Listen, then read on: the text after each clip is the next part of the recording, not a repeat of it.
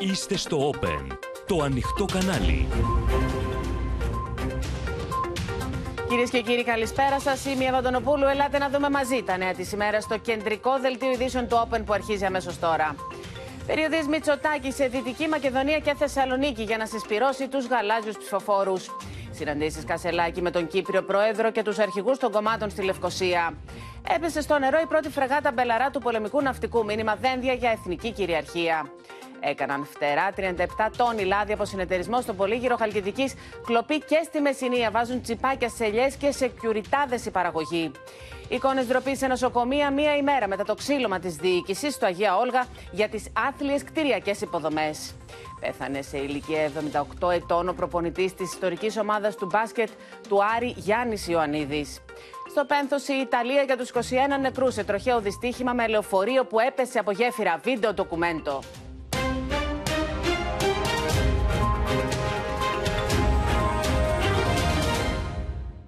Ιδιαίτερη πολιτική βαρύτητα στις αυτοδιοικητικές εκλογές προσδίδει κυρίες και κύριοι το Μέγαρο Μαξίμου με τον Κυριάκο Μητσοτάκη να ρίχνεται στην μάχη με περιοδία στην Κοζάνη και τη Θεσσαλονίκη πέντε ημέρες πριν ανοίξουν οι κάλπες. Ο αρχηγός αξιωματικής αντιπολίτευσης, Στέφανος Κασελάκης, άνοιξε μια πιο θεσμική σελίδα και πραγματοποιεί το πρώτο του επίσημο ταξίδι στην Κύπρο. Φωτιά εντωμεταξύ στην κόντρα μεταξύ Νέας Δημοκρατίας και ΣΥΡΙΖΑ βάζει ένα βίντεο από την επίσκεψη του Στέφανου Κασελάκη σε πλημμυρισμένο σπίτι του Βόλου προημερών με τη Νέα Δημοκρατία να τον κατηγορεί για στημένη επίσκεψη σε σπίτι συγγενούς βουλευτή του ΣΥΡΙΖΑ. Θα τα δούμε όλα αναλυτικά. Να ξεκινήσουμε από την περιοδία Μητσοτάκη σε Κοζάνη και Θεσσαλονίκη. Υπό τους ήχους της Ποντιακής Λύρας υποδέχτηκαν τον Κυριακό Μητσοτάκη στην Κοζάνη στην εκδήλωση για την υποψηφιότητα του Γιώργου Κασαπίδη στην περιφέρεια Δυτικής Μακεδονίας. Ο Κυριάκος Μητσοτάκης προσέδωσε αμυγός πολιτικά χαρακτηριστικά στην αναμέτρηση της Κυριακής, εξηγώντας το γιατί. Κυρίζουμε ανεπιφύλακτα τον Γιώργο Κασαπίδη. Εδώ το πρόγραμμα της Δυτικής Μακεδονίας είναι αυξημένο κατά τουλάχιστον 60 εκατομμύρια και έχει πολύ μεγάλη σημασία αυτοί οι πόροι να δαπανηθούν σε ένα συντονισμό και κοινό βηματισμό με την κεντρική κυβέρνηση.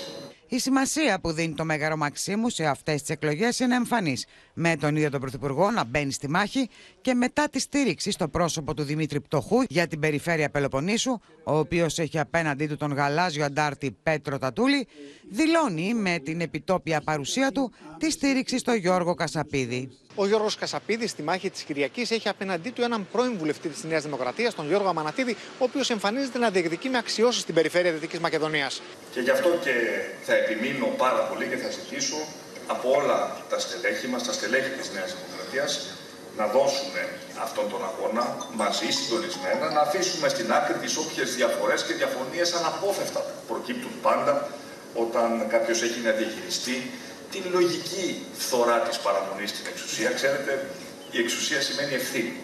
Η εξουσία σημαίνει ότι πολλές φορές παίρνουμε δύσκολες αποφάσεις, οι οποίες εννοείται μπορεί να ενοχλούν κάποιους. Αμέσως μετά ο Κυριάκος Μητσοτάκης επισκέφθηκε Θεσσαλονίκη όπου υπεγράφει σύμβαση για τη συντήρηση και τη λειτουργία του μετρό το οποίο αναμένεται να μπει σε τροχιά στα τέλη του 2024.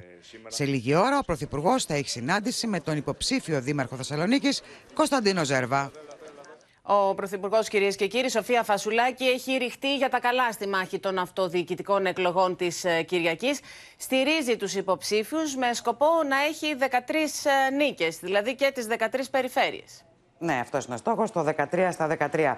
Θα πρέπει να σου πω, Εύα, βλέποντας σήμερα όλη την ημέρα την uh, περιοδία που έκανε ο Κυριάκος Μητσοτάκης, αλλά και προχθές στην uh, Κόρινθο, προκειμένου να στηρίξει, να δηλώσει την υποστήριξή του στο πρόσωπο του Δημήτρη Πτωχού. Βλέπουμε, για την περιφέρεια Πελοποννήσου, βλέπουμε ένα πολύ έντονο άρωμα και χρώμα, θα σου έλεγα, βουλευτικών εκλογών. Και ακούμε τον Πρωθυπουργό να μιλά για μια κρίσιμη μάχη, χαρακτηρίζοντας αυτές τις εκλογές κρίσιμες πολιτικά. Εξήγησε τους λόγους γιατί θα δοθούν, όπως είπε, πολλά χρήματα στην περιφέρεια από το νέο ΕΣΠΑ, 8,1 δις ευρώ από το νέο ΕΣΠΑ σε όλες τις περιφέρειες, με την κυβέρνηση να θέλει συμμάχους, να θέλει δίπλα τις περιφερειάρχες με τους οποίους μπορεί να συνεννοηθεί. Αυτό όμως που βλέπουμε σε τουλάχιστον πέντε περιφέρειες, τις πέντε από τις 13, όπου φαίνεται ότι εκεί μπορεί να έχουμε και ντέρμπι, έχουμε γαλάζιους αντάρτες. Δεν βλέπουμε δηλαδή τη Νέα Δημοκρατία, τους υποψήφιους με τη Νέα Δημοκρατία περιφερειάρχες να ε, κινδυνεύουν να χάσουν την περιφέρεια από να το πούμε έτσι, ναι. ΣΥΡΙΖΑ ή από το ΠΑΣΟΚ. Ακριβώς, Εύα, αλλά από τους γαλάζιους αντάρτες. Πάμε να δούμε λίγο αναλυτικά το πώς διαμορφώνεται μέχρι στιγμής στο τοπίο. Ε, ο Δημήτρης Πτωχός, υποψήφιος περιφερειάρχης στην Πελοπόννησο. Έχει απέναντί του τον Πέτρο Τατούλη, πρώην υπουργό του Κώστα Καραμαλή, πρώην περιφερειάρχη, τώρα ξανά εκ νέου στη μάχη. Ο Γιώργος Κασαπίδης στη Δυτική Μακεδονία. Ήταν σήμερα το πρωί, το είδαμε και στο βίντεο, ο Πρωθυπουργός μαζί του. Έχει απέναντί του πρώην βουλευτής της Νέας Δημοκρατίας, τον κύριο Γιώργο Αμανατίδη.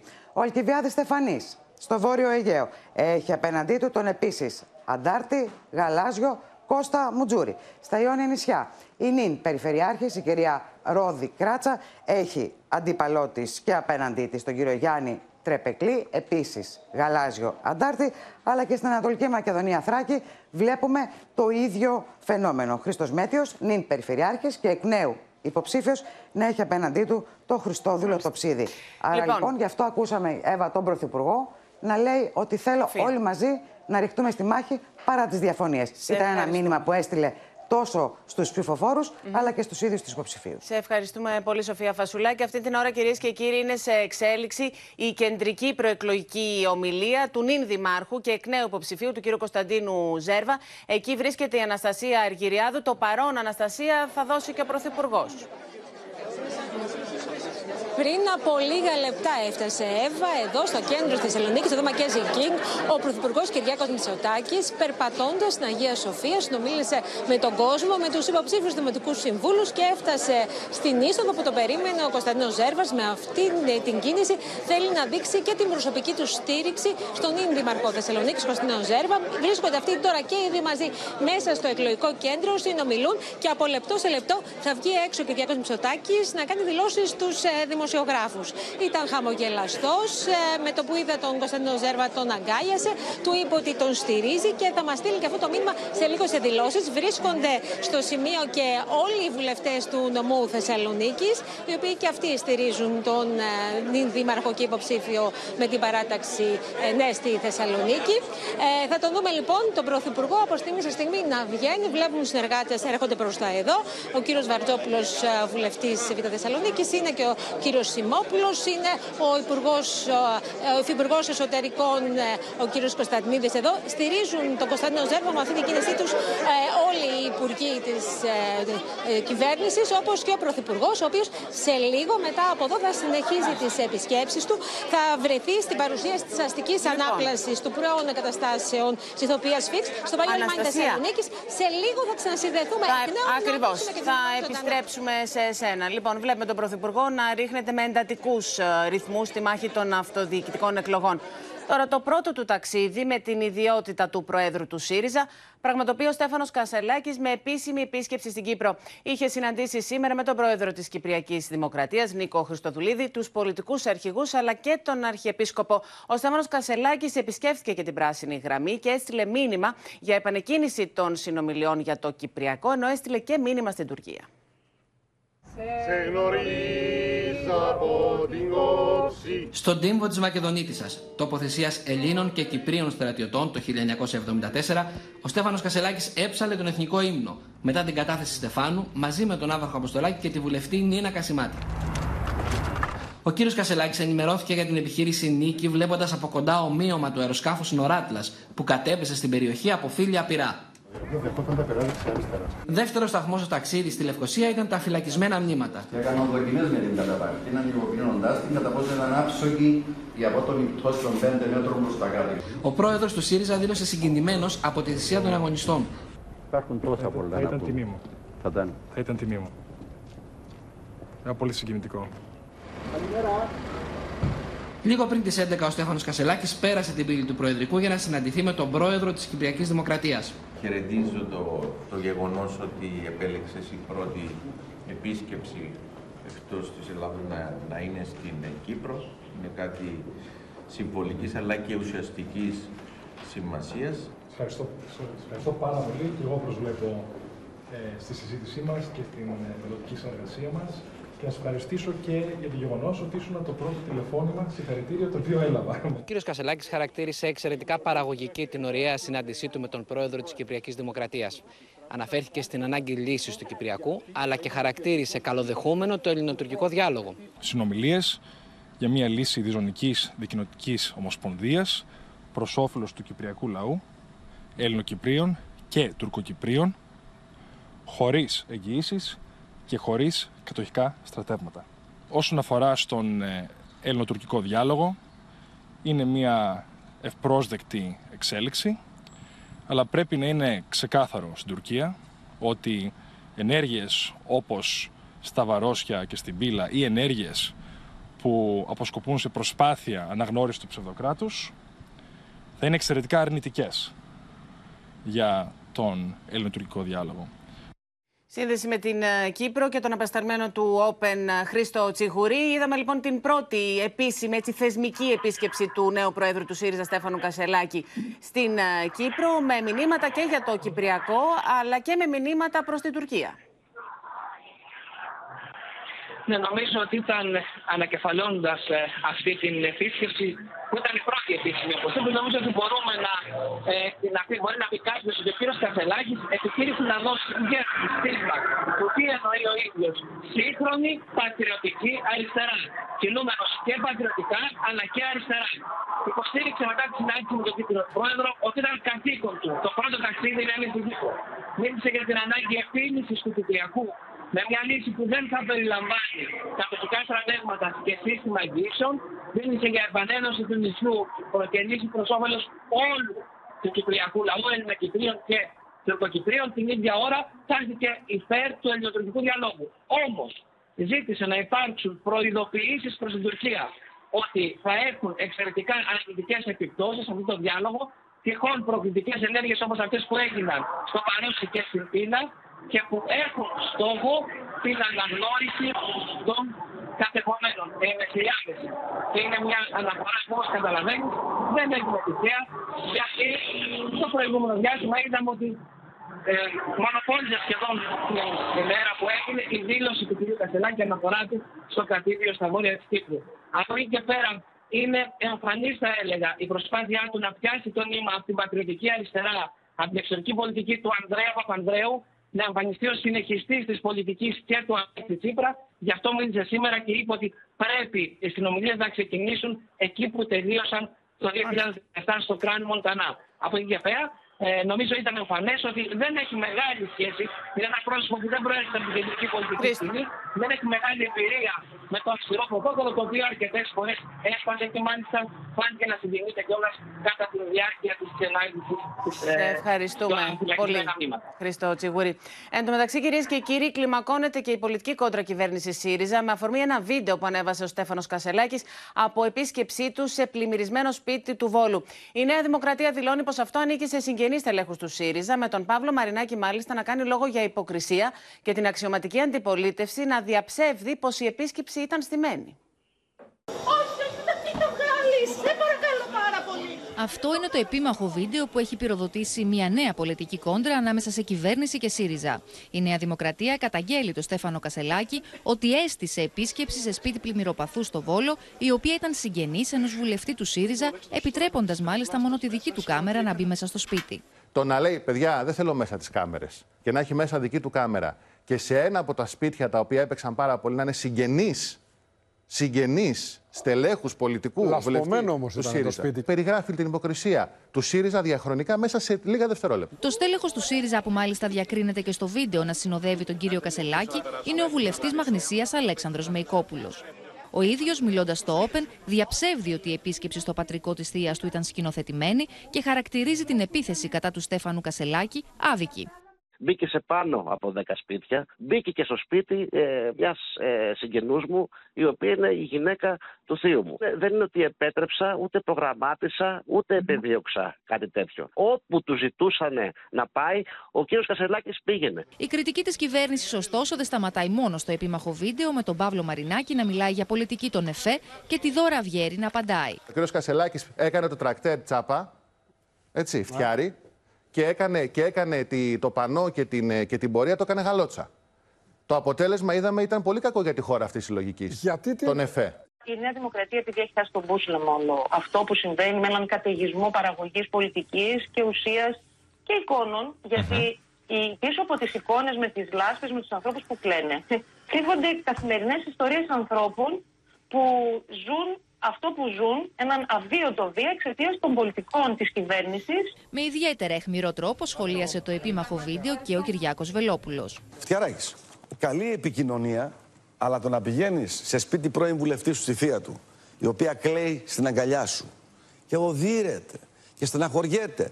Ταυτόχρονα στείνεις απέναντι από το φτιάρι που έχει στο χέρι σου κάμερα. Ε, λοιπόν, πραγματικά είναι υποκρισία. Το πατρικό της θείας του βουλευτή πάντως βρίσκεται επί της οδού Καραμπατζάκη, σημείο στο οποίο οι κάτοικοι αντιμετώπισαν πολλά προβλήματα από τις πλημμύρες που προκάλεσαν οι δύο κακοκαιρίες. Το πολιτικό σκηνικό όπως διαμορφώνεται θα το σχολιάσουμε ευθύς αμέσως με την Έλλη Στάι. Καλώς την Καλώς σας βρήκα λοιπόν και λοιπόν. είμαστε τρεις μέρες πριν από τις εκλογές. Τίποτα. Κοντός yeah. ψαλμός, ε, Κυριακή κοντή γιορτή και να δούμε λίγο τη στρατηγική των δύο. Πώς διατάσσονται. Στέφανου Κασελάκη, Κυριάκου Μητσοτάκη. Ξεκινάμε από τον ε, Πρωθυπουργό, ο οποίος δίνει πολύ μεγάλη έμφαση και πολιτικό τόνο mm -hmm. στις αυτοδιοικητικές εκλογές. Ναι, ε, τώρα στην τελευταία τους φάση το παίρνει πάνω του θα λέγαμε ο κύριος Μητσοτάκης γιατί έχει επίμαχες περιφέρειες βασικά. Ε, Βεβαίως αυτό έχει και ένα πολιτικό συμβολισμό γιατί παίρνοντας ο Πρωθυπουργός πάνω του, πηγαίνοντας στις περιφέρειες και με τις τοποθετήσεις που κάνει, ε, είναι σαν να θέλει να πει πως ε, προσβλέπει σε μια τρίτη εκλογική νίκη. Αυτό που έχουμε ξαναπεί να βαφτεί ο χάρτης γαλάζιος και μετά τις αυτοδιοικητικές εκλογές. Να κερδίσει και στις 13 περιφέρειες και να πει Εντάξει, μέσα σε λίγους μήνες... στις 13 να κερδίσεις ναι. στη μεγάλη τους ε, πλειοψηφία.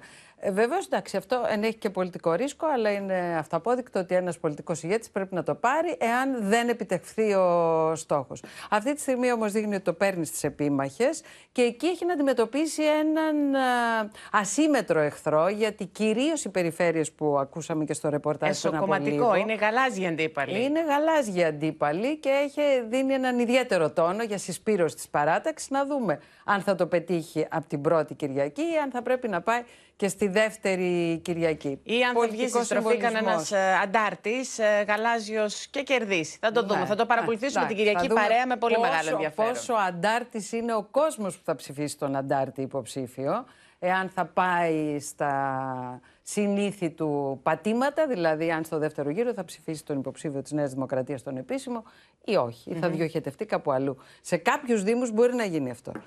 Λέγαμε για το Δήμο της Θεσσαλονίκης, άκουγα και στο ρεπορτάζ, ο οποίος είναι ένας δύσκολος Δήμος αυτή τη στιγμή για τον υποψήφιο Εκφράζει τώρα αυτή την ώρα τη στήριξή του ναι. στον κύριο Ζέρβα, ο κύριος ναι. Μητσοτάκης. Θα δούμε λοιπόν τι θα γίνει εκεί πέρα. Τώρα, πάμε και στα του ΣΥΡΙΖΑ. Ε, είδαμε τον Στέφανο Κασελάκη από ναι. εχθές να ανοίγει μια πιο θεσμική σελίδα. Ναι. Ο Στέφανος Κασελάκης δεν μπαίνει πολύ στα βαθιά νερά των αυτοδιοικητικών εκλογών, από ό,τι βλέπουμε. Δεν δείχνει να έχει μια ενεργή ανάμειξη πέρα από την παρουσία του στον υποψήφιο στο Δήμο της Αθήνας, τον κύριο Ζαχαριάδη. Δεν βλέπουμε να κάνει κάτι άλλο αυτοδιοικητικό. Έχει τη λογική του. Ο κύριος Κασελάκης δεν είχε καμία ανάμειξη ούτε στις υποψηφιότητες ούτε στη στρατηγική μέχρι εδώ. Εν πάση περιπτώσει, ε, κάνει ένα βήμα το οποίο το είχε προαναγγείλει. Πάει στην Κύπρο. Είναι ναι. στην Κύπρο αυτή τη στιγμή και από χτες ξεκινάει θεσμικά. Τον βλέπουμε και με πιο θεσμική εμφάνιση. Κοστούμι γραβάτα. Είναι άλλη εικόνα, δηλαδή έχουμε μια τεράστια αντίστοιξη στην εικόνα. Πριν από δύο μέρες ήταν ο Κασελάκης με το φτιάρι στις λάστες. μπλουζάκι. Με τα παπούτσια που τα έβγαζε. Τα μάχημα τα, ρούχα. Ναι. Από χτες φοράει κοστούμι και γραβάτα και έχει μια παρουσία που είναι και θεσμική και σωστή σε ό,τι αφορά τις ε, δηλώσεις και τις τοποθετήσεις του. Στην Κύπρο είναι σαφής ο συμβολισμός. Οι περισσότεροι, νομίζω όλοι οι πολιτικοί αρχηγοί, όταν εκλέγονται, ξεκινάνε... Με έμφαση στην πατριωτική αριστερά. Από την Κύπρο. Ε, το κ. Κασελάκης δίνει έμφαση στην πατριωτική αριστερά. Ε, το έχει ξανακάνει, έχει ξανατοποθετηθεί με αυτή τη φράση δύο-τρεις φορές μέχρι τώρα νομίζω. Ε, και είναι κάτι το οποίο το συνδέει με τον Ανδρέα Παπανδρέου. Σε δήλωσή του λίγο πριν από τις ισοκομματικές εκλογές τον είχε αναφέρει και είναι αυτό μία ένδειξη ότι αυτή η πατριωτική αριστερά αφίσταται αρκετά από τα άλλα κομμάτια του ΣΥΡΙΖΑ, τα πιο αριστερά να τα πω έτσι, όπου δεν έχουν αυτή την αντίληψη της πατριωτικής αριστεράς. Οπότε και εκεί θα δούμε σοκομματικά πώς θα βαδίσει αυτό λίγο αργότερα. Εξ, εξάλλου, τώρα γυρίζοντας, μας το είπε και ο Χρήστος Σιγουρή, έχει και πάλι να αντιμετωπίσει τα εσωκομματικά του. Ωστόσο, βλέπαμε εδώ ένα, ένα βίντεο από τις προηγούμενες μέρες, από την αρχή Εδώ της να μην εβδομάδας. ξεχάσουμε, Εύα, να πούμε ότι η τοποθέτησή του για το Κυπριακό ήταν απολύτως σωστό, γιατί έπρεπε να κάνει την ανάταξη και της ατυχούς Ε, τα το λάθος. δήλωσης με το κρατηδιο Ήταν απολύτως σωστή, διζωνική, δικοινοτική, ομοσπονδία, δηλαδή ήταν απολύτως μελετημένος. Κάποιοι είχαν, μας είχαν πει ότι θα τα μάθει καλά. Και αυτό αυτή τη στιγμή δείχνει ότι σε ό,τι αφορά το συγκεκριμένο θέμα, αυτό το έμαθε καλά. Τώρα, φωτιά μεταξύ Νέας Δημοκρατίας και ΣΥΡΙΖΑ έβαλε ένα βίντεο και μία α, αποκάλυψη από τη μεριά της Νέας Δημοκρατίας που λέει ότι όταν πήγες στο Βόλο, σε αυτό το σπίτι, πήγες σε ένα σπίτι συγγενούς βουλευτή του ΣΥΡΙΖΑ ε, και άναψε και εκεί μία κόντρα. Με ξέρω, το, τον αυ- κατηγορούν ότι ήταν μία στημένη επίσκεψη. Αυτή η θεία ε, νομίζω ότι ε, σήκωσε σκόνη χωρίς λόγο. Η θεία του βουλευτή του ΣΥΡΙΖΑ ήταν, έτσι, όχι η θεία Ναι. του Κασελάκη. Λοιπόν, αυτή η θεία θα μπορούσε να έχει αποφευχθεί, γιατί πήγε πράγματι στις ε, πλημμυροπαθείς περιοχές, Ε, τα σπίτια ήταν πολλά, τα οποία είχαν τις ίδιες καταστροφές, θα μπορούσε να έχει πάει σε ένα άλλο σπίτι και επειδή δεν μπήκαν οι κάμερες των καναλιών μέσα και τον, ε, το Ναι. βιντεοσκόπησαν μόνο οι κάμερες οι κομματικές, Δικές γι' αυτό του το γύρισαν α, ανάποδα. Θα μπορούσε αυτή η υπερβολή της επικοινωνίας, δεν έχει λόγο. Έχει δυνατότητες επικοινωνιακές ο αρχηγός εξωματικής αντιπολίτευσης. Ας μην το παρατραβάνει, γιατί Ναι. έτσι δίνουν πατήματα στην άλλη πλευρά Μάλιστα. για εύκολη κριτική. Σε ευχαριστούμε πολύ, Έλλη Στάι. Καλή συνέχεια. Λοιπόν, στην πόλη Λοριάν της Γαλλίας έγινε κυρίες και κύριοι η καθέλκυση της πρώτης από τις τρεις φρεγάτες Μπελαρά του ελληνικού ναυτικού που θα ενταχθούν στον ελληνικό στόλο τα επόμενα χρόνια. Η καθέλκυση της υπερσύγχρονης φρεγάτας Κίμων έγινε παρουσία του Υπουργού Εθνικής Άμυνας και του Γάλλου ομολόγου του.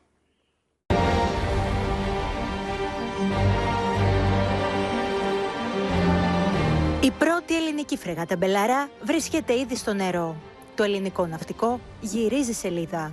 Βρισκόμαστε στην πλώρη της φρεγάτας Κίμων. Είναι η πρώτη από τις τρεις φρεγάτες Μπελαρά που θα παραλάβει το ελληνικό πολεμικό ναυτικό μετά από 27 χρόνια. Η τελευταία φορά που το ελληνικό ναυτικό παρέλαβε πολεμικό πλοίο ήταν το 1996 όταν παρέλαβε την τέταρτη φρεγάτα MEKO Σαλαμίς.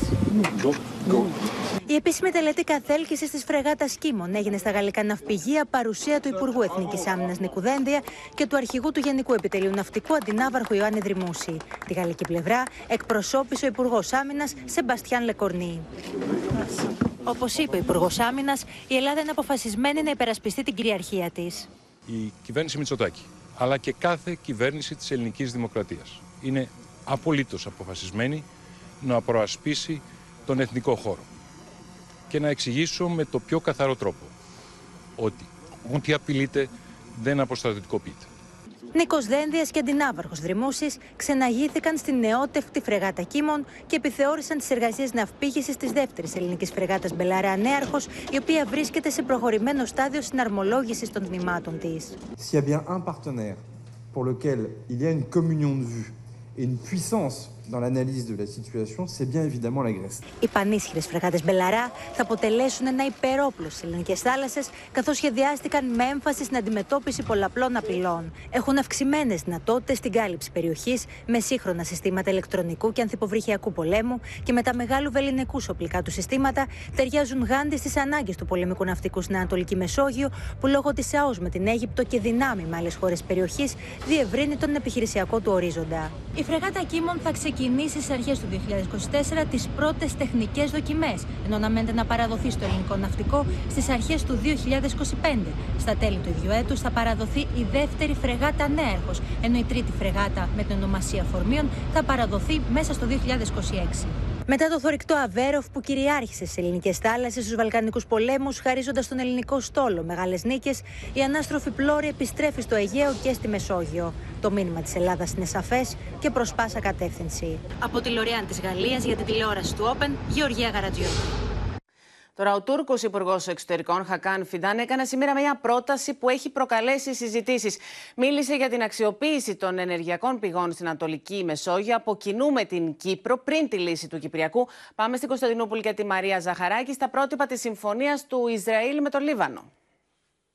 Αυτό που είπε Εύα, ο Τούρκος Υπουργός Εξωτερικών σήμερα ήταν ε, ότι είναι πιο επωφελές, είπε, να συνεργαστούμε και να βγάλουμε το φυσικό αέριο στην Ανατολική Μεσόγειο από το να περιμένουμε να λυθεί το Κυπριακό, να λυθεί δηλαδή πολιτικά. Προέκρινε με άλλα λόγια το συμφέρον και την οικονομική λύση με την Κύπρο από ότι την πολιτική που εδώ και 50 χρόνια δεν έχει έρθει. Δεν είναι η πρώτη φορά να πούμε που το λέει αυτό η Τουρκία, το είχε πει προηγουμένως και ο προκάτοχός του, ο Τσαβούσογλου, εμέσω βέβαια, αλλά τόσο ξεκάθαρα δηλαδή αφήστε την πολιτική λύση στην άκρη και ελάτε να μοιράσουμε ουσιαστικά το φυσικό αέριο, είναι η πρώτη φορά που το λέει σήμερα ο Χακάν Φιντάν. Αυτή λοιπόν η τοποθέτηση του Χακάν Φιντάν σε συνδυασμό τώρα ότι από τότε που ανέλαβε δεν έχει μιλήσει ακόμη και στις προγραμματικές του δηλώσεις, δεν έχει χρησιμοποιήσει τη φράση δύο ξεχωριστά κράτη στην, στην Κύπρο που ήταν η πάγια θέση τα τελευταία χρόνια της Άγκη σημαίνει πολλά για, την, για το ποια θα είναι η πολιτική της Άγκυρας αυτή τη στιγμή όχι μόνο στο Κυπριακό έβαλα και στη μεσογειο Σημαίνει ότι προτείνουν αυτή τη φόρμουλα. Δεν ξέρουν βέβαια αν θα, τις, αν θα τους βγει. Αυτό δοκιμάζουν τώρα, το ξαναλέει ο Φιντάν, γιατί θέλει να δει την αντίδραση της ελληνικής πλευράς για αυτή την εμπορική λύση στην Κύπρο, όπως έκανε και το Ισραήλ με το Λίβανο που τις έφερε ως παράδειγμα.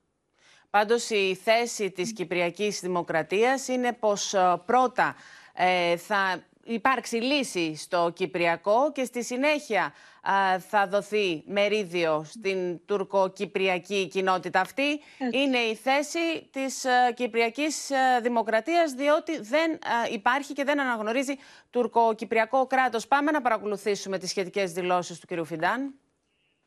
Doğu Akdeniz'deki enerji kaynaklarından e, istifade etmek için e, adadaki nihai çözümün e, beklemek e, açıkçası e, bence hem bölge için hem de e, dünya için e, iyi bir durum değil.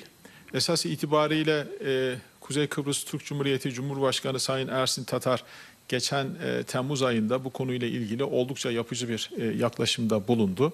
E, çözümden bağımsız daha yaratıcı e, yaklaşımlar e, getirme metodundan hareketle e, dedi ki e, tamam bizim aramızdaki çözümsüzlük burada duruyor ama belli konular var ki iki toplum da bundan istifade e, edebilir. Bunların başında hidrokarbon kaynakları geliyor.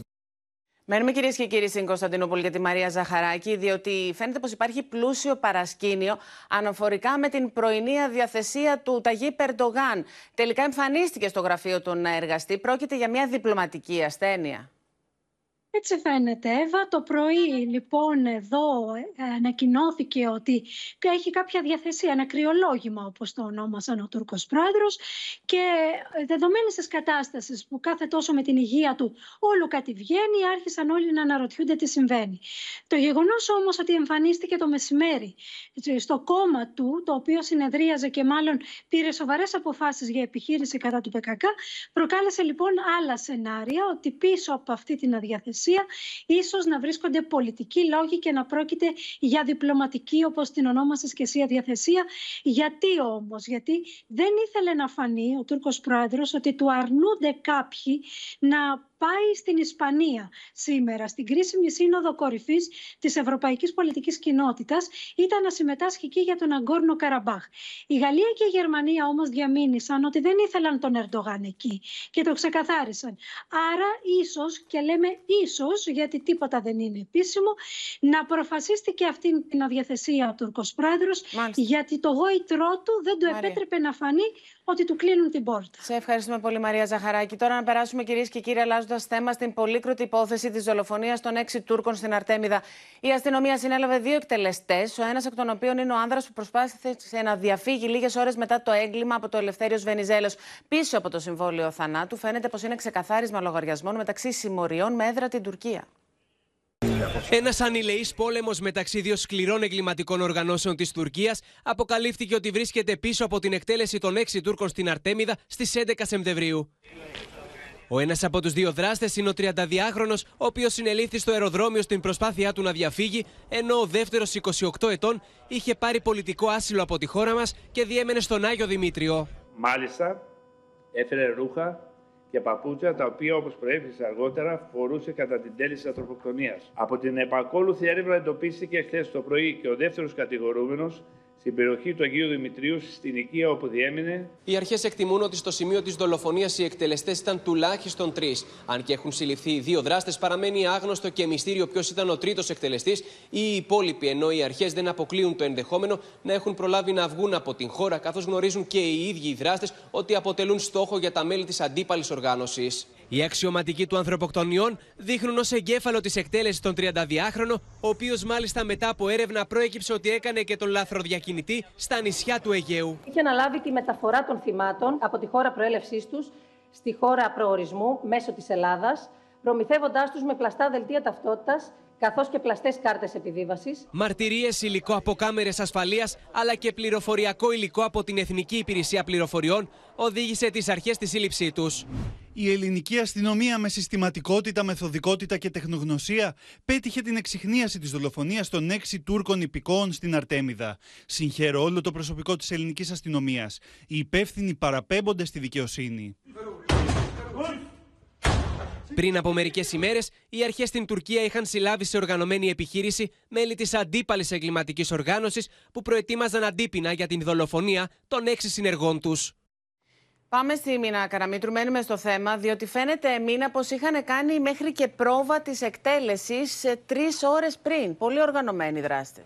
Τρεις ώρες λοιπόν πριν εκτελέσουν τους έξι Τούρκους, ε, βίντεο ασφαλείας καθώς και μαρτυρίες έχουν απαθανατήσει τους δράστες της δολοφονίας να κάνουν πρόβα τζενεράλε του σχεδίου τους. Μάλιστα, στα βίντεο αυτά φαίνεται και ο 28χρονο και ο 32χρονο και η διέλευση των αυτοκινήτων και το σημείο και όλη η διαδρομή.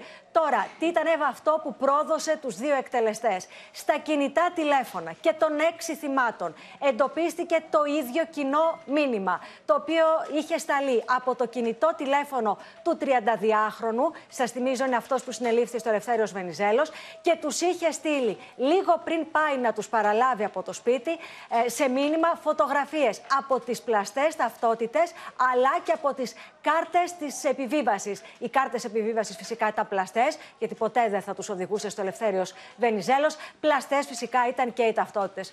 Τώρα, όσον αφορά τον 28χρονο, να σας πω ότι ομολόγησε στους αξιωματικούς των ανθρωποκτονιών ότι ήταν στο σημείο της εκτέλεσης. Τους είπε όμως ότι δεν πήρε μέρος στη δολοφονία. Σε ευχαριστούμε πολύ, Μίνα Καραμίτρου. Κυρίες και κύριοι, σε ηλικία 78 ετών άφησε την τελευταία του πνοή ο Γιάννης Ιωαννίδης, μία από τις κορυφαίες εμβληματικές προσωπικότητες του ελληνικού αθλητισμού και με σημαντική πορεία στην πολιτική, βυθίζοντας το πένθος στην Ελλάδα. Ο Γιάννης Ιωαννίδης, αποκαλούμενος και ξανθός, έχει συνδέσει το όνομά του με μεγάλες επιτυχίες του Άρη και του Ολυμπιακού και παραμένει μέχρι σήμερα ο προπονητής με το ρεκόρ των περισσότερων τίτλων πρωταθλητή Ελλάδος. Ανήκω σε μια φυλή, η οποία φυλή έχει τα προτερήματα και τα λατώματα. Λοιπόν, δεν υπάρχει κανένας άνθρωπος ο οποίος να ανήκει κάπου και να έχει μόνο τα προτερήματα.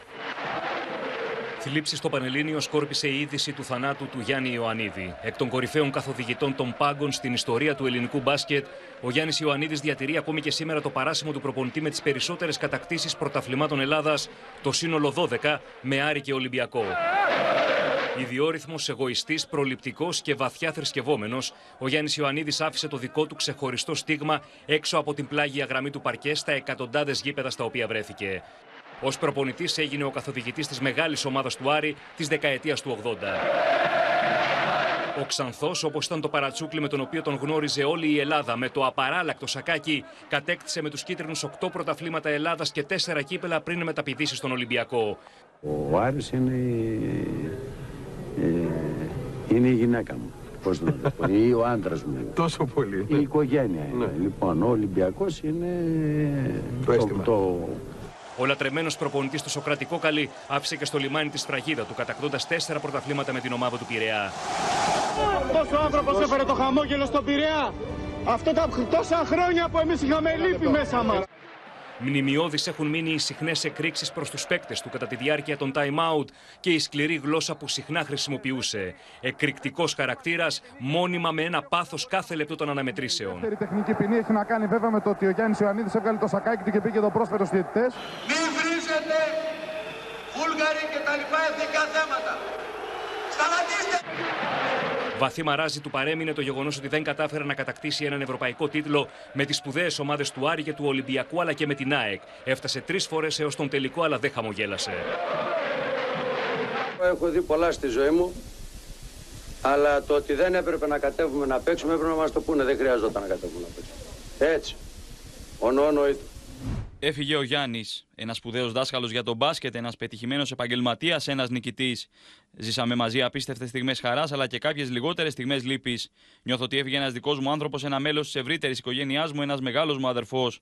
Θερμά συλληπιτήρια στην οικογένειά του, η παρακαταθήκη του Γιάννη Ιωαννίδη στην κοινωνία μας είναι η κληρονομιά που αφήνει πίσω του ένας πρωταθλητής. Α είναι ελαφρύ το χώμα που θα τον σκεπάσει. Καλό ταξίδι, φίλε μου. Δραστήριος και στην πολιτική ζωή του τόπου, εκλέχθηκε βουλευτής και διορίστηκε υφυπουργός αθλητισμού σε δύο κοινοβουλευτικές θητείες.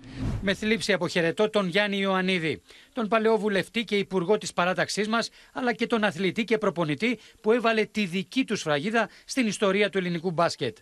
Ο θρηλυκός Ξανθός έχασε δυστυχώς την πιο μεγάλη μάχη. Θα διεκδικεί όμως πάντα τη ρεβάνς στη μνήμη όλων μας. Τα συλληπιτήριά μου στην οικογένειά του. Τα τελευταία χρόνια, ο ξανθός του ελληνικού μπάσκετ ταλαιπωρήθηκε από σοβαρά προβλήματα υγείας. Ο Γιάννης Ιωαννίδης πέθανε σήμερα σε ηλικία 78 ετών, αλλά η μεγαλειώδης πορεία του στο ελληνικό μπάσκετ θα είναι πάντα παρούσα. Στόχος ληστών έγινε κυρίες και κύριοι συνεταιρισμός ελαιοπαραγωγών στον Πολύγυρο Χαλκιδικής που στέγαζε 300 τόνους ελαιόλαδου. Οι παραγωγοί δεν πίστευαν στα μάτια τους όταν διαπίστωσαν την κλοπή. Στόχος δραστών έγινε και άλλο ελαιοτριβείο στη Μεσσηνία. Και όλα αυτά συμβαίνουν κυρίες και κύριοι την ώρα που το λάδι φτάνει να πουλιέται στο ράφι σε πολύ υψηλές τιμές, με τους ελαιοργούς να σκέφτονται να βάλουν security στα χωράφια, ακόμα και τσιπάκια όπως στην Ισπανία. Λείπει το, το λάδι από, από το συνεταιρισμό. Ήρθε ο υπεύθυνος να ανοίξει τα φώτα, να ανάψει τα φώτα και είδε την πόρτα από κάτω ανοιχτή. Δεν πίστευαν στα μάτια τους τα μέλη ελεουργικού συνεταιρισμού στη Χαλκιδική, όταν είδαν από τις αποθήκες τους να λείπουν πάνω από 30 τόνοι λάδι, αξίας περίπου 300.000 ευρώ. Σύμφωνα με την καταγγελία, ίχνη παραβίασης στι αποθήκε του συνεταιρισμού ελεουργών δεν υπήρχαν. Ωστόσο, όπως διαπιστώθηκε, το βράδυ της Κυριακής έλειπε η εσωτερική κλειδαριά από τη συγκεκριμένη πόρτα. Το πώς έκανε φτερά ένα τόσο μεγάλο εμπόρευμα χωρίς να γίνουν οι δράσεις αντιληπτοί αποτελεί μυστήριο. Αν είχαν έρθει εδώ με, με βιτία μεγάλα θα πήραν. Θα παίρναμε χαμπάρι, έχουμε και τα σκυλιά εδώ πέρα κτλ.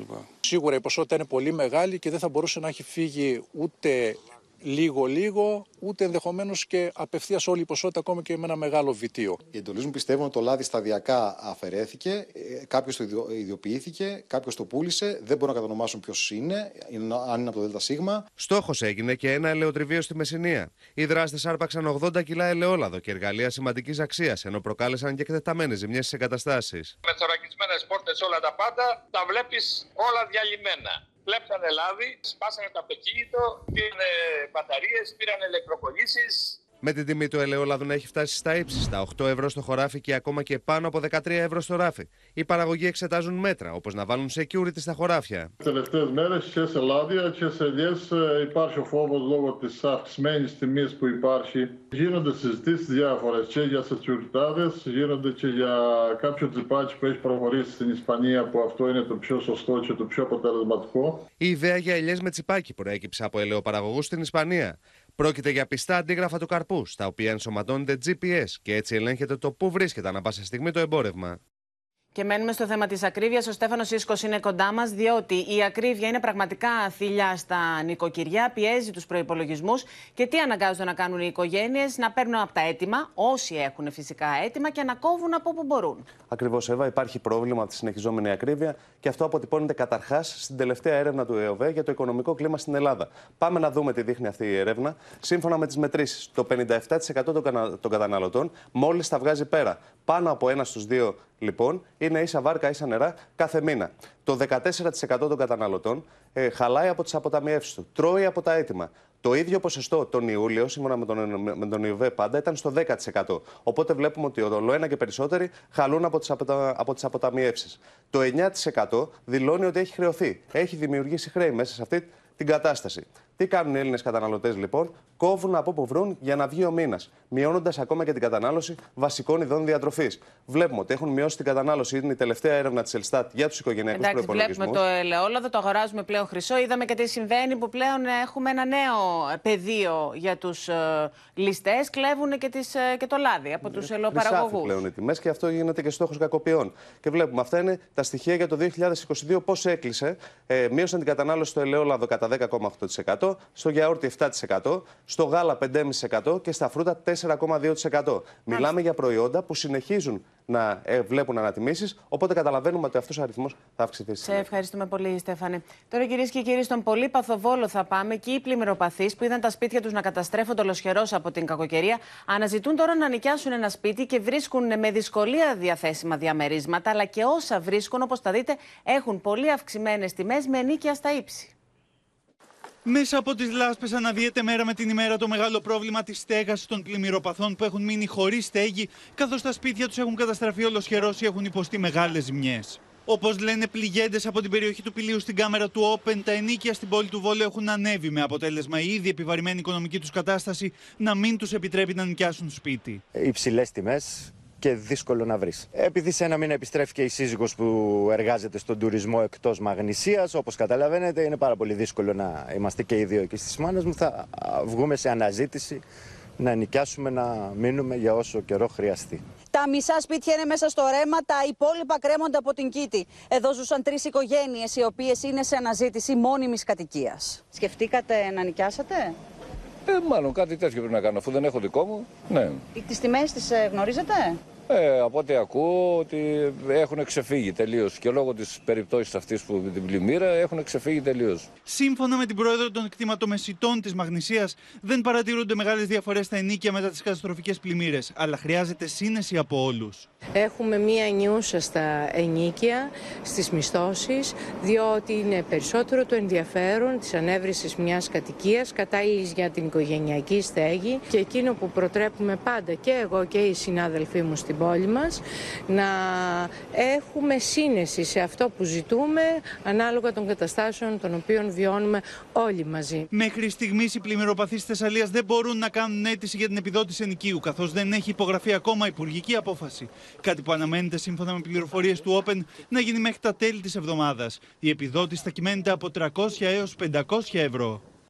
Τώρα, κυρίες και κύριοι, προβληματισμό και ανησυχία προκάλεσαν οι προειδοποιήσεις Τούρκου Ακαδημαϊκού για την Αγία Σοφιά πως το Παγκόσμιο Μνημείο Πολιτιστική Κληρονομιάς έχει υποστεί σοβαρές ζημιές και αν δεν κλείσει θα καταρρεύσει. Να δούμε τι λένε στο Open για την Αγία Σοφιά Έλληνες Ακαδημαϊκοί.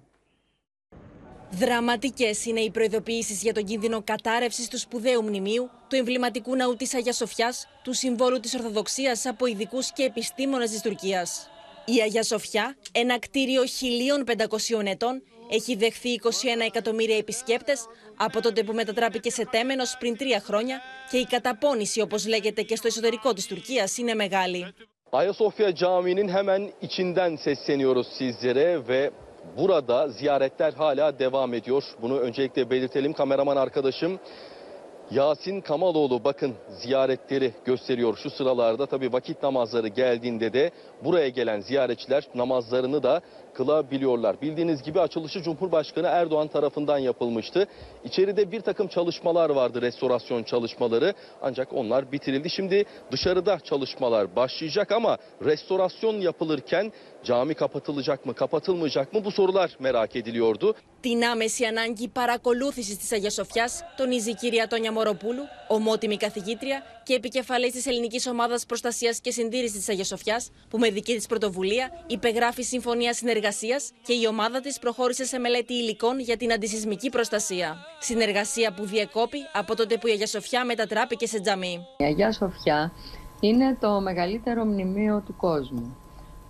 Ε, σήμερα λοιπόν, ε, όπως σε κάθε μνημείο, σε κάθε εμβληματικό μνημείο, χρειάζεται η παρακολούθηση από την επιβάρυνση της ε, χρήσης από φορτία θερμοϊγρικά, φορτία σεισμικά, μετατοπίσεις, ε, αλλά άλλο παρακολούθηση και συντήρηση ε, και άλλο κίνδυνος κατάρρευσης. Βεβαίως έχει ανάγκη από συμπληρωματικές επεμβάσεις. Mάλιστα, κάποιες εργασίες αποκατάστασης από το τουρκικό κράτος χαρακτηρίζονται από την UNESCO αποσπασματικές και ανεπαρκείς. Restorasyon aşamasında caminin kapatılmasıyla ilgili herhangi bir tasarruf henüz yok. Ανησυχία έχει εκφράσει η Διακοινοβουλευτική Συνέλευση Ορθοδοξίας, κάνοντας πλέον λόγο για πραγματικό κίνδυνο. Οι αντιδράσεις είναι και από το εσωτερικό της Τουρκίας. Ε, και πρόσφατα υπήρχαν δημοσιεύματα και κάνοντας χρήση αυτών των δημοσιευμάτων ε, μέσων ενημέρωσης της Τουρκίας κάναμε παράσταση στην ε, έδρα της UNESCO ζητώντας από τον οργανισμό αυτό που έχει κηρύξει την Αγία Σοφία ως μνημείο παγκόσμιας πολιτιστικής κληρονομιάς να στείλει εμπειρογνώμονες να δουν την κατάσταση στην οποία έχει περιέλθει το μουσείο, το μνημείο της Αγίας ε, Σοφίας από την αθρώα προσέλευση ε, δεκάδων χιλιάδων πιστών μουσουλμάνων που καταλύουν εντός του ναού, εντός του, του, του μνημείου, ε, επιβαρύνοντάς το τρομακτικά και καλέσαμε την UNESCO να το κηρύξει ως μνημείο εν κινδύνο. Ενώ απευθύνει έκκληση στην τουρκική ηγεσία και τη διεθνή κοινότητα να λάβουν μέτρα για την προστασία του σπουδαίου μνημείου. Μία μέρα τώρα μετά την καρατόμηση της διοίκησης του νοσοκομείου Αγία Όλγα από τον Υπουργό Υγείας για τις άθλιες συνθήκες στην ψυχιατρική κλινική, στο φως έρχονται και νέες εικόνες ντροπής από το νοσοκομείο Μεταξά και το Γενικό Κρατικό Νίκαιας. Στις κατεστραμμένες κτηριακές υποδομές, όπως θα δείτε, τα σημάδια εγκατάλειψης είναι εμφανή και προκαλούν σοκ.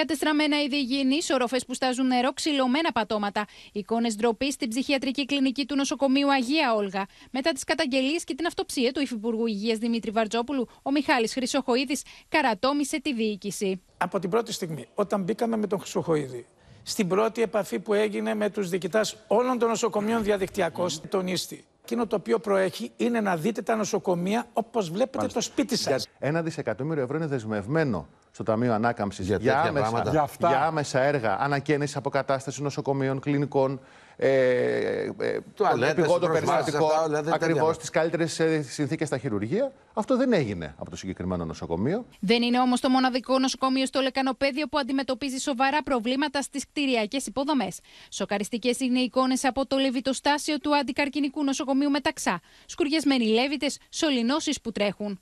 Δεκάδες ασθενείς που περιμένουν ακόμα και στα σκαλιά για χημειοθεραπείες. Δεν υπάρχουν κρεβάτια, δεν υπάρχουν θαλάμι. Πόρτες σπασμένες, εδώ μέσα. Το άτομα σε ένα δωμάτιο. Στο νοσοκομείο της Νίκαιας δεν υπάρχουν τουαλέτες στα δωμάτια της παθολογικής κλινικής. Με αποτέλεσμα οι ασθενείς να αναγκάζονται να χρησιμοποιούν τις κοινόχρηστες. Ανεπάρκεια χώρων καταγγέλουν γιατροί και ασθενείς ότι υπάρχουν στις κλινικές, ιδιαίτερα της παθολογικής, στο Γενικό Νοσοκομείο της Νίκαιας. Καταστάσεις απαράδεκτες με μεγάλους θαλάμους, με πάρα πολλά κρεβάτια ε, όπου υπάρχουν πρόχειρα χωρίσματα με κρίσταλο. Είναι δωμάτια τα οποία έχουν από 5 έως 8 έως 10 και κάποια ιδιαίτερα δωμάτια έχουν 8 και 8, 16 ασθενείς και δεν έχουν μέσα τουαλέτα.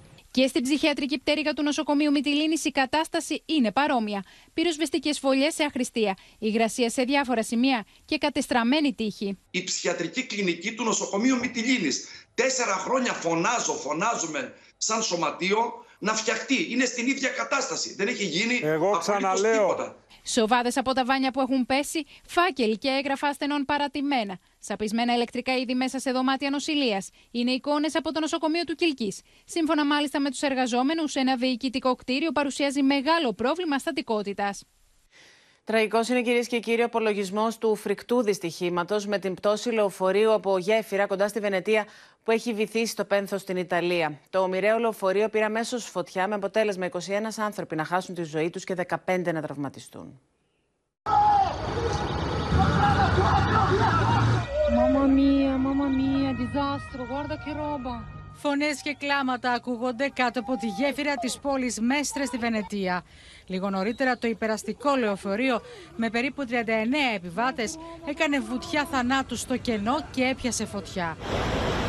Βίντεο ντοκουμέντο δείχνει τη στιγμή που ο οδηγό χάνει τον έλεγχο του οχήματο και πέφτει κάτω από τη γέφυρα. L'autobus che come avete visto è collassato, insomma è uscito fuori di strada da un'altezza di oltre 10 metri, è un autobus elettrico a batterie per cui ha preso fuoco, quindi la scena che si è si è proposta ai pompieri è davvero, insomma, insomma, davvero difficile, davvero brutta. Ανάμεσα στα θύματα ήταν Ουκρανοί, Γερμανοί, Γάλλοι και Κροάτε τουρίστε, οι οποίοι επέστρεβαν σε κάμπινγκ τη περιοχή Μαργκέρα, λίγο έξω από τη Βενετία. Abbiamo tramite il 118 che ha fatto un lavoro egregio portato in cinque ospedali del territorio, Mestre, Padova, Treviso, eh, Milano e Dolo e quindi a seconda della gravità. Στο βίντεο ντοκουμέντο φαίνεται το λεωφορείο να πηγαίνει κανονικά στην πορεία του χωρίς ταχύτητα και ξαφνικά να κάνει έναν ακατανόητο ελιγμό ο οδηγός προς τα δεξιά, να σπάει το κυκλίδωμα και να χάνεται από το δρόμο. C'è chi parla di un malore dell'autista, però eh, a sentire l'azienda ci hanno detto che è un quarantenne di Treviso, ma è una persona anche esperta, sei anni alla guida. Ο Ρομπέρτο Ριζότο δεν φαίνεται να προσπάθησε να πατήσει φρένο όσο το λεωφορείο βρισκόταν πάνω στην οδογέφυρα. Δραματικές στιγμές για τους συγγενείς των θυμάτων που βρέθηκαν στον τόπο της τραγωδίας για τη δύσκολη διαδικασία της ταυτοποίησης των αγαπημένων τους προσώπων. Στις Ηνωμένες Πολιτείες, παρελθόν αποτελεί πλέον από την Προεδρία της Βουλής των Αντιπροσώπων ο Κέβιν Μακάρθι μετά την ιστορική αποπομπή του με φόντο το ακαθόδες θέμα της Αμερικανικής στήριξης στην Ουκρανία. The office of Speaker of the House of the United States House of Representatives is hereby declared vacant. Σε μια πρωτοφανή κίνηση στην ιστορία του Αμερικανικού Κογκρέσου, αποπέμφθηκε ο πρόεδρος της Βουλής των Αντιπροσώπων, Κέβιν Μακάρθι. Είχε προηγηθεί πρόταση μομφή εναντίον του, που κατατέθηκε από το ίδιο του το κόμμα, ύστερα από μια σειρά εμφύλιων συγκρούσεων στους κόλπους των Ρεπουμπλικανών. I believe I can continue to fight, maybe in a different manner.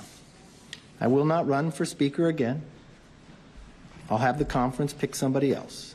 Την πρόταση μορφής κατέθεσε ο Ρεπουμπλικανός κληροπυρηνικό βουλευτής Ματ Γκέιτ, ο οποίος στηρίζει τον Τραμπ. Μάλιστα, αναλυτές αναφέρουν ότι η επιρροή του Αμερικανού πρώην Προέδρου ήταν καταλητική. Η κατηγορία κατά του Μακάρθι αφορά κρυφή διαπραγμάτευση και σύναψη μυστικής συμφωνίας με τον Biden για τη συνέχιση της χρηματοδότησης στρατιωτικού εξοπλισμού στην Ουκρανία. Παρόμοια ψηφοφορία για απομάκρυνση Προέδρου είχε να συμβεί πάνω από έναν αιώνα στην Αμερικανική Βουλή. Kevin McCarthy has made multiple contradictory promises and when they all came due, he lost. Η Βουλή έμεινε ακέφαλη μετά από μια ψηφοφορία θρίλερ. Κάποιοι από τους Δημοκρατικούς εκμεταλλεύτηκαν το χάος και δεν τον στήριξαν. 216 βουλευτές τάχθηκαν υπέρ της απομάκρυνση Μακάρθη, ανάμεσα τους 8 Ρεπουμπλικανοί, ενώ 210 εναντιώθηκαν στην πρόταση μορφής. Ο πρώην πλέον πρόεδρος της Βουλής των Αντιπροσώπων δεν δίστασε να στραφεί κατά των επικριτών του.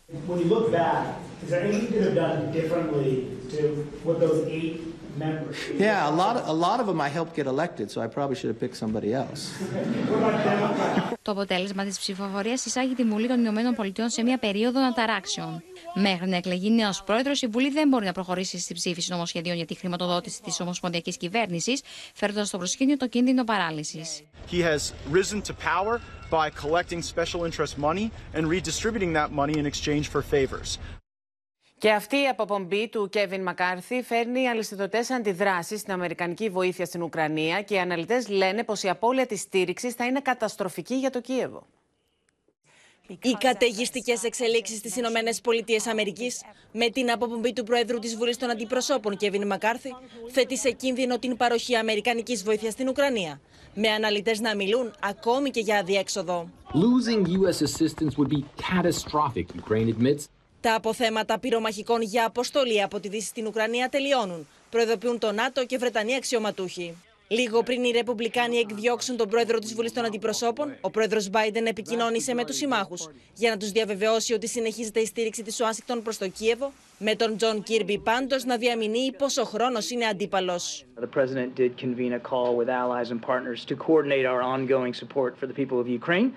as they defend their freedom and independence against Russia's brutal invasion. The leaders discussed efforts to continue providing Ukraine with the ammunition and the weapon systems that it needs to defend its territory and to continue strengthening Ukrainian air defenses as they pre prepare for more attacks on critical infrastructure now, certainly, but also certainly in the winter months ahead. The United States is a country responsible for the democratic world and has assumed this responsibility.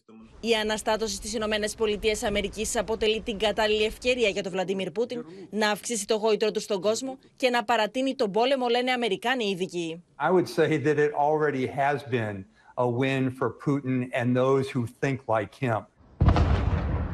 Την ίδια ώρα οι ρωσικές αρχές ανακοίνωσαν ότι κατέριψαν 31 ουκρανικά drones που στόχευαν Μπέλγκοροτ, Μπριάνσκ και Κούρσκ. Η FSB ανακοίνωσε ότι απέτρεψε απόπειρα Ουκρανών σαμποτέρ να προχωρήσουν σε δολιοφθορά στη Χεσόνησο της Κρυμαίας και προχώρησε σε μία σύλληψη. Αλλάζουμε θέμα κυρίες και κύριοι. Ανησυχία επικρατεί στην Γαλλία, καθώς υπάρχει πολύ έντονο θέμα με την εξάπλωση των κοριών. Πάμε στην Ιουλία Βέλη Σαράτου. Κύριο, κυρίως στο Παρίσι είναι το ζήτημα και υπάρχει προβληματισμός στην κυβέρνηση Μακρόν και εν ώψη των Ολυμπιακών του 24. Έβασε μάστιγα εξελίσσεται η επιδρομή των κοριών στη Γαλλία και κυρίως στο Παρίσι. Το θέμα βέβαια έχει ξεκινήσει στα γαλλικά μέσα από τις αρχές του μήνα. Ωστόσο, σήμερα το έθεσε στη Βουλή αντιπολίτευση, κρίνοντας ότι είναι πολύ επικίνδυνο, τουλάχιστον για τους Ολυμπιακούς Αγώνες που είναι το επόμενο καλοκαίρι. Ήδη δύο σχολεία στη Νότια Γαλλία μολύνθηκαν και έχουν κλείσει. Μία μονάδα επιγόντων περιστατικών έχει μεταφερθεί σε άλλο νοσοκομείο. Ενώ στα κοινωνικά δίκτυα βρίσκονται πάρα πολλές φωτογραφίες και πλάνα σε τρένα της πόλης και στο δίκτυο του μετρό ενώ περισσότερο από ένα στα δέκα νοικοκυριά έχουν πληγεί από τους κοριούς αυτούς. Μάλιστα, σε ευχαριστούμε πολύ, Ιουλία Βελισσαράτου. Εδώ και πάλι, κυρίες και κύριοι, ξεκίνησε σήμερα η διαπραγμάτευση της μετοχής της Optima Bank στο χρηματιστήριο Αθηνών μετά την επιτυχημένη αύξηση μετοχικού κεφαλαίου που προηγήθηκε στα τέλη Σεπτέμβρη. Η Optima Bank είναι η πρώτη τράπεζα που μπαίνει στο χρηματιστήριο Αθηνών μετά από 17 χρόνια. Καλή μας αρχή. Σε πανηγυρικό κλίμα ξεκίνησε σήμερα η διαπραγμάτευση των μετοχών της Optima Bank στο χρηματιστήριο Αθηνών. Συγκινημένος ο πρόεδρος Γιώργος Στανισκίδης χτύπησε το καμπανάκι για την έναρξη της συνεδρίασης. Δουλειά και προκοπή. Αυτά ήταν οι λέξεις που μας λέγαν οι πατεράδες μας και αυτό εμείς το εφαρμόσαμε από την 1η Αυγούστου 2019 που περάσαμε το κατόφλι της τότε επενδυτικής τράπεζας της Ελλάδος. Δουλειά και προκοπή. Νομίζω ότι οι άνθρωποι της Optima Bank σήμερα έχουν κάθε λόγο να πανηγυρίζουν. Αυτούς θέλω περισσότερο από όλους να ευχαριστήσω γιατί πίστεψαν και θα χρησιμοποιήσω τα λόγια κάποιου που είναι νομίζω πάρα πολύ όμορφα σήμερα. Σήμερα δεν είναι το τέλος. Δεν είναι καν η αρχή του τέλους. Είναι μάλλον το τέλος μιας αρχής.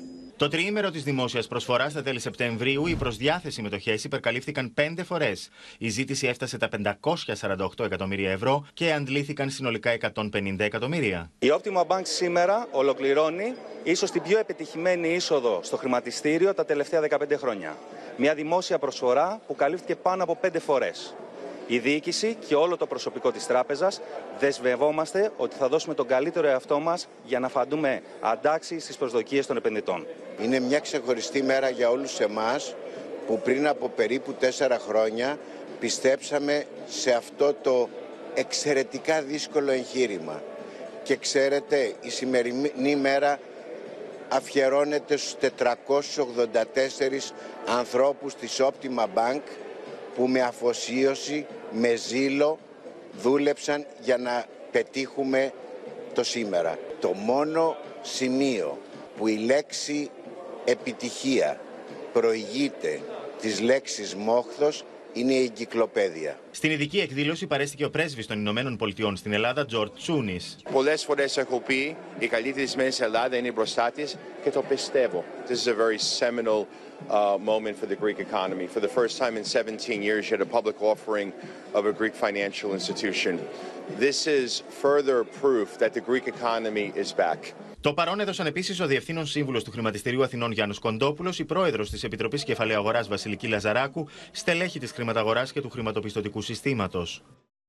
Στο σημείο αυτό το δελτίο μας ολοκληρώθηκε. Μείνετε συντονισμένοι στο Open. Αμέσως μετά ακολουθεί η δραματική σειρά εποχής Έρωτας Φυγάς και στις 9 μην χάσετε την ξένη ταινία Κόκκινη Αυγή. Από όλους εμάς να έχετε ένα πολύ όμορφο βράδυ.